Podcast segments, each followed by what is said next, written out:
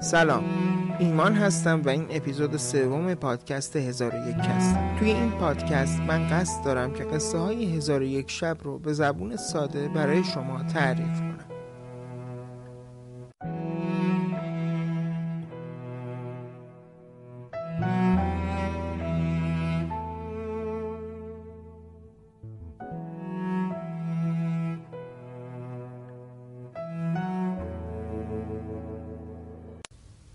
اپیزود قبل قصه به اینجا رسید که پیر فرزانه یک گاو رو قربونی کرد که اون گاو همسر خودش بود.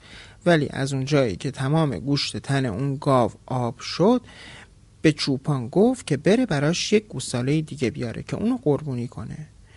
چوپان رفت و یک گوساله دیگه آورد. حالا بریم ادامه ماجرا رو بشنویم.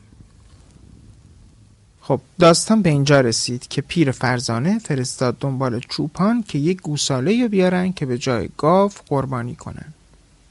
شهرزاد ادامه داستان رو برای سلطان اینجوری تعریف کرد. چوپان رفت و گوساله ای آورد که من قربانی کنم ولی اون گوساله هم مثل گاو تنابها رو پاره کرد و خودش رو روی زمین انداخت و شروع کرد به غلطیدن. من که دیده بودم که گاو هم همین کار رو کرده بود و بعد از سلاخی تمام گوشت تنش آب شده بود حیفم اومد که اون رو بکشم. برای همین از خونش صرف نظر کردم و به چوپان گفتم هرچه سریعتر اونو برگردونه به گله. بلافاصله زنم یا همون دختر امون اصرار کرد که چرا اونو نمی‌کشی. این گوساله چاقه و گوشت زیادی داره. امکان نداره بتونی گوساله مثل این پیدا کنی. تازه اگر که شبان بخواد بره تا گله و یه گوساله دیگه بیاره خیلی دیر میشه. اون وقت ما از سنت قربانی کردن باز میمونیم. من ازت می‌خوام که همین الان خودت یا چوپان سر این گوساله رو ببرید. ولی من این بار ترجیح دادم که به التماس های گوساله بیشتر توجه کنم تا به اصرارهای دختر اموم اینجا بود که برای اولین بار سر اون داد زدم و گفتم همینی که من میگم. برای قربانی کردن یک گاو کافیه. این گوساله هم باید برگرده به گله. بعد رو کردم به چوپان و گفتم هرچه زودتر اونو برگردون. خلاصه رفتیم خونه و بعد از شام من رفتم که استراحت کنم که دیدم دارن در به اتاقم رو میکوبن. پرسیدم چه اتفاقی افتاده؟ گفتند که چوپان اومده و میگه که همین الان می‌خواد من رو ببینه. خیلی ترسیدم. با خودم گفتم حتما گرگ ها حمله کردن و رمه منو تیکه پاره کردن. با عجله رفتم پایین که ببینم چوپان چی میگه. ولی دیدم که چوپان خوشحال و خندان منتظر من وایساده. خیلی خیالم راحت شد. دلیل اومدنش رو پرسیدم. اونم به من اشاره کرد که می‌خواد تنها با من صحبت کنه. از حیات خارج شدیم و توی کوچه شروع به قدم زدن کردیم. چوپان گفت که ای ارباب من توی خونه دختر جوانی دارم که از بچگی پیش ساهری پیر جادوگری یاد گرفته. وقتی که رفتم خونه گوساله رو با خودم بردم تا فردا صبح بخوام ببرمش به گله دیدم که دخترم شروع کرد به داد و فریاد که چرا یک مرد غریب را آوردی توی خونه؟ من پرسیدم دخترم من کدوم مرد غریب را آوردم توی خونه؟ دختر من هم به گوساله اشاره کرد و گفت این مرد غریبه. این یک مرده که به شکل یک گوساله در اومده چون که اونو تلسم کردن. پیر تعریف کرد که همون شب رفتیم خونه چوپان. گوساله با دیدن من انگار خوشحال شده بود. خودش رو انداخت روی زمین و سرش رو میمالید به پاهام. در همین حین دختر چوپان از اتاقش اومد بیرون و به من سلام کرد و گفت خاجه باید بدونی که فردای اون روزی که تو رفتی به سفر برای تجارت دختر اموی تو این پسر و مادرش رو جادو کرده. سرنوشت مادر که دیروز معلوم شد و عاقبت گوساله هم امروز. من که خیلی ناراحت شده بودم گوساله رو بغل کردم و شروع کردم به گریه کردن. با چشمانی اشکبار از دختر چوپان خواستم که اگه می‌تونه تلسم این فرزند منو باطل کنه. به اون گفتم هر چقدر طلا خواست بهش میدم. دختر جوان هم گفت من از تو طلا نمی‌خوام. در عوض باطل کردن سحر و جادو پسرت رو به عقد من در بیار.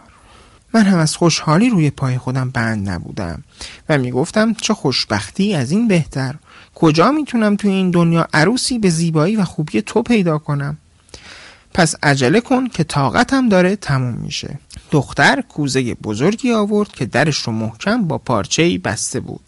پارچه رو از روی کوزه برداشت و کاسه ای رو پر از آب کرد و چندین بار دور کاسه چرخید و وردهایی خوند. چند بار هم کاسه رو دور گوساله چرخون روی سر گوساله ریخت. بلا فاصله تلسم شکسته شد و پسرم اومد در آغوشم. بعد از پسرم خواستم که تمام ماجرا رو برام تعریف کنه تا بتونم تصمیم بگیرم که با دختر اموم چی کار کنم. ولی قبلش باید ترتیب مراسم عقد پسرم با دختر چوپان رو می‌دادم. دختر چوپان گفت برای این کار دیر نمیشه. قبلش باید قدرت جادوگری دختر عموی تو رو از بین ببریم. من به خاطر علاقه ای که به این پسر پیدا کردم حاضرم که این خطر رو با کمک شما از بین ببرم. برای همین دختر عموی شما باید جادو بشه تا به شکل جانوری در بیاد که دیگه نتونه کسی رو تهدید کنه. ولی قبلش شما باید به من اجازه بدید که این کار رو انجام بدم. من هم به اون اجازه دادم. بعد دختر چوپان گفت الان که شما رفتید خونه به جای دختر عموتون اونجا غزالی رو می‌بینید که توی حیات وایساده. منم جوری اونو تلسپ کردم که دیگه کسی نتونه اونو باطل کنه. وقتی رسیدم خونه توی حیات غزالی رو دیدم که ایستاده. منم براش زنجیری خریدم و به گردنش وصل کردم. با همین غزال هم رفتم توی عروسی پسرم شرکت کردم و و بعد تمام دارایی هام رو به پسرم و عروسم سپردم و راه بیابون رو پیش گرفتم. و به جایی که نمی‌دونم کجاست دارم حرکت می‌کنم. این غزال هم شنیدنش مثل انسانه ولی قدرت زبانش در حد یک حیوان. بعد پیر فرزانه رو کرد به افریت و گفت خب داستانم چطور بود؟ افریت جواب داد داستان زیبایی بود. باورم نمیشه که بین شما انسان ها کسی پیدا بشه که دستش روی دست ما بلند بشه. ولی طبق قولی که به تو داده بودم تنها از یک سوم خون این مرد گذشتم. بعد تیغ تیزش رو به سمت مرد بازرگان گرفت. مرد بازرگان دیگه ناامید شده بود و مرگ رو در چند قدمی خودش می‌دید. دیو اون گفت الان دو سوم خونه تو هنوز مال منه و من هم بر اساس سهم بیشتری که دارم گردن تو رو به خاطر اینکه با هسته خرما سینه فرزند منو شکافتی قطع می‌کنم. پیرزال یا همون مرد دوم که دو قلاد سگ داشت اومد جلو با التماس گفت ای امیر دیوان همون قراری رو که با این پیر فرزانه بستی با من هم ببند و به این مرد بازرگان امان بده. تا من هم قصه خودم رو برای تو تعریف کنم. در عوض از یک سوم دیگه خونه این مرد گذشت کن. افرید به نشونه موافقت سرش رو تکون داد و گفت قبوله.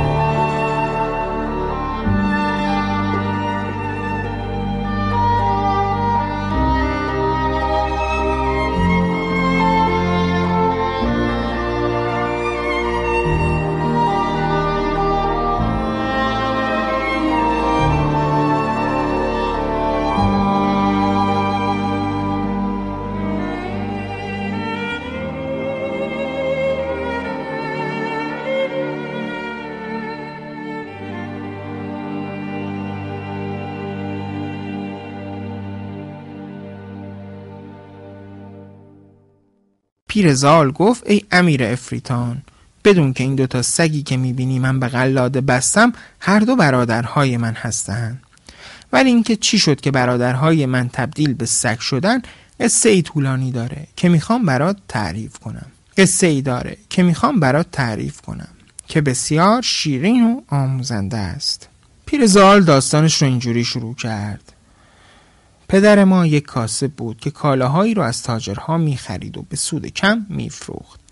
بین این کالاها هم عطر و پارچه بیشترین مشتری رو داشت. جوری که دیگه آخر عمرش حجره اون پر شده بود از عطر و پارچه که به قیمتهای پایین میفروخت. همیشه در مغازش صفهای طولانی بود از مردمی که از شهرهای اطراف می اومدن تا ازش خرید کنن. ولی در نهایت پدر ما هم عجل امانش نداد و از دنیا رفت.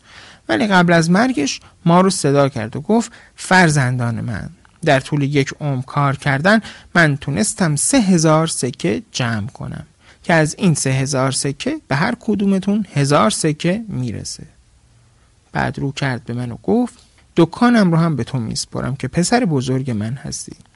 اگر برادرات خواستن بمونن پیش تو کار کنن. هر ستا شغل من رو ادامه بدید اگر هم نخواستن که دیگه سهمی از مغازه ندارن. تو باید این شغل رو پیش رو بگردونی.